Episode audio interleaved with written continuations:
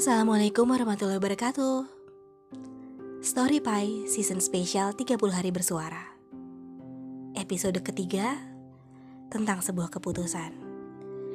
Dan yang aku kisahkan adalah Keputusan besar dan sangat berani Yang diambil oleh seorang wanita hebat dan pemberani Yang aku panggil Mama. Ini adalah tentang keputusan Mama untuk mengambil langkah untuk berjauhan dengan papa dan juga keluarganya, dengan orang tuanya, dan dengan kerabat-kerabat, saudara, serta orang-orang yang mencintainya.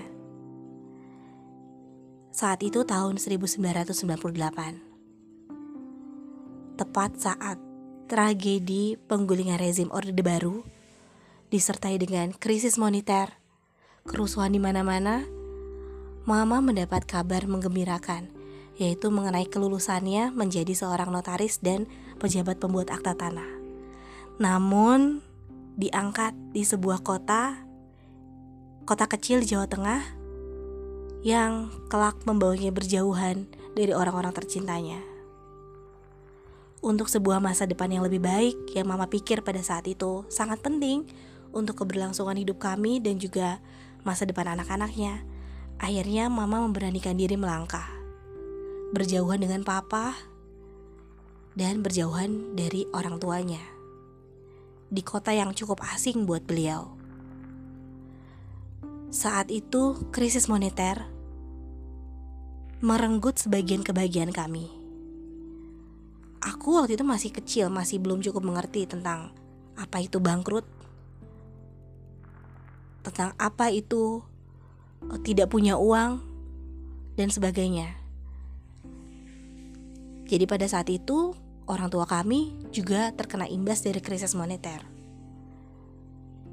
Namun, untuk sebuah cita-cita dan tujuan jangka panjang, Mama memberanikan diri untuk kemudian pindah,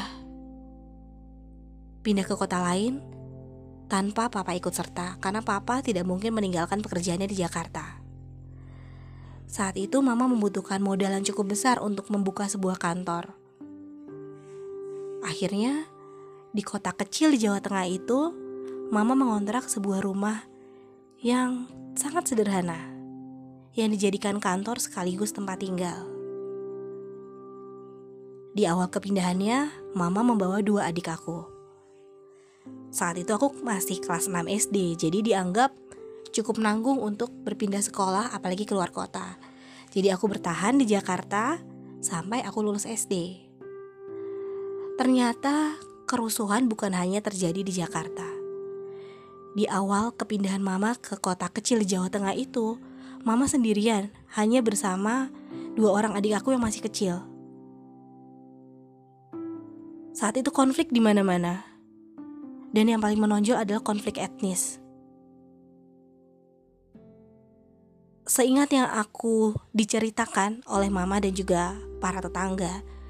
Jadi saat itu uh, marak sekali teror orang-orang yang menyusup ke dalam rumah menggunakan pakaian ninja. Pada saat itu mama mendapatkan rumah di pinggir jalan protokol, pinggir jalan raya.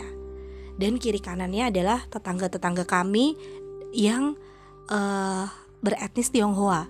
Yang kita sendiri tahu pada saat itu konflik lokal atau pribumi dan Tionghoa sangat kencang sekali. Pada saat itu, Mama juga belum berhijab, dan penampakan Mama yang cukup seperti etnis Tionghoa itu membuat beliau ketakutan. Ternyata uh, rumah kami, rumah yang dikontrak Mama pada saat itu kemasukan salah seorang pelaku teror yang berpakaian ninja.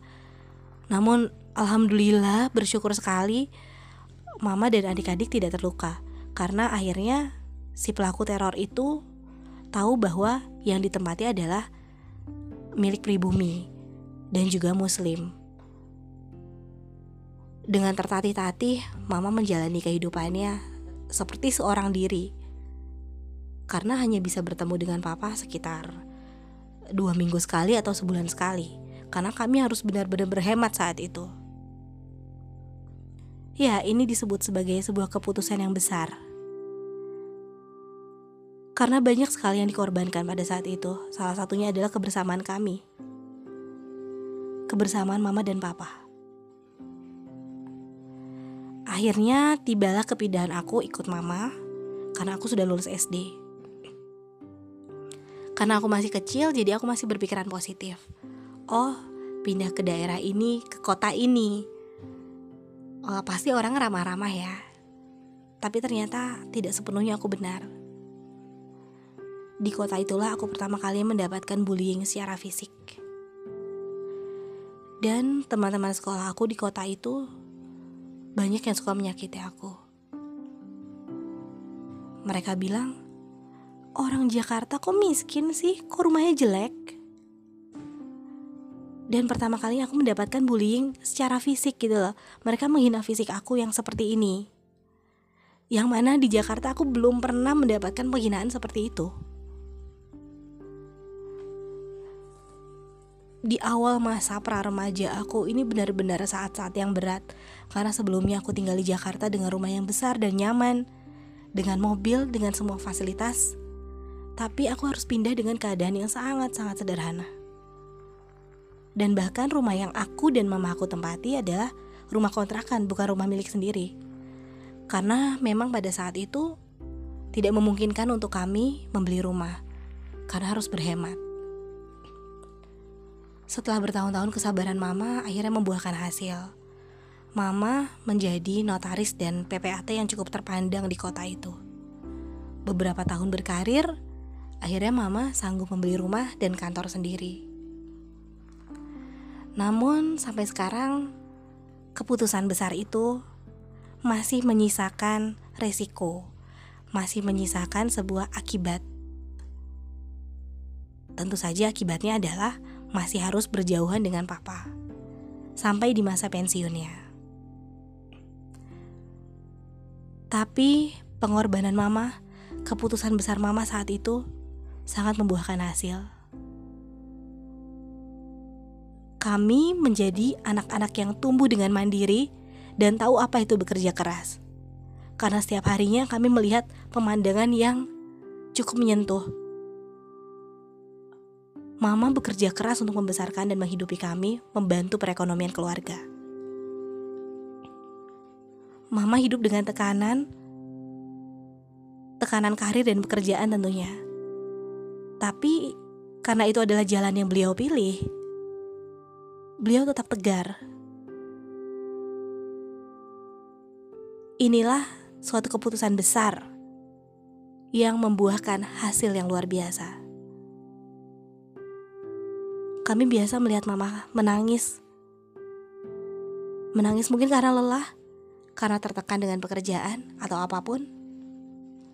Tapi akhirnya sekarang kami bisa melihat mama senyum bahagia dan mama juga bisa melihat kebahagiaan kami karena kami semua memiliki masa depan yang gemilang. Terima kasih mama untuk keputusan besar mama saat itu.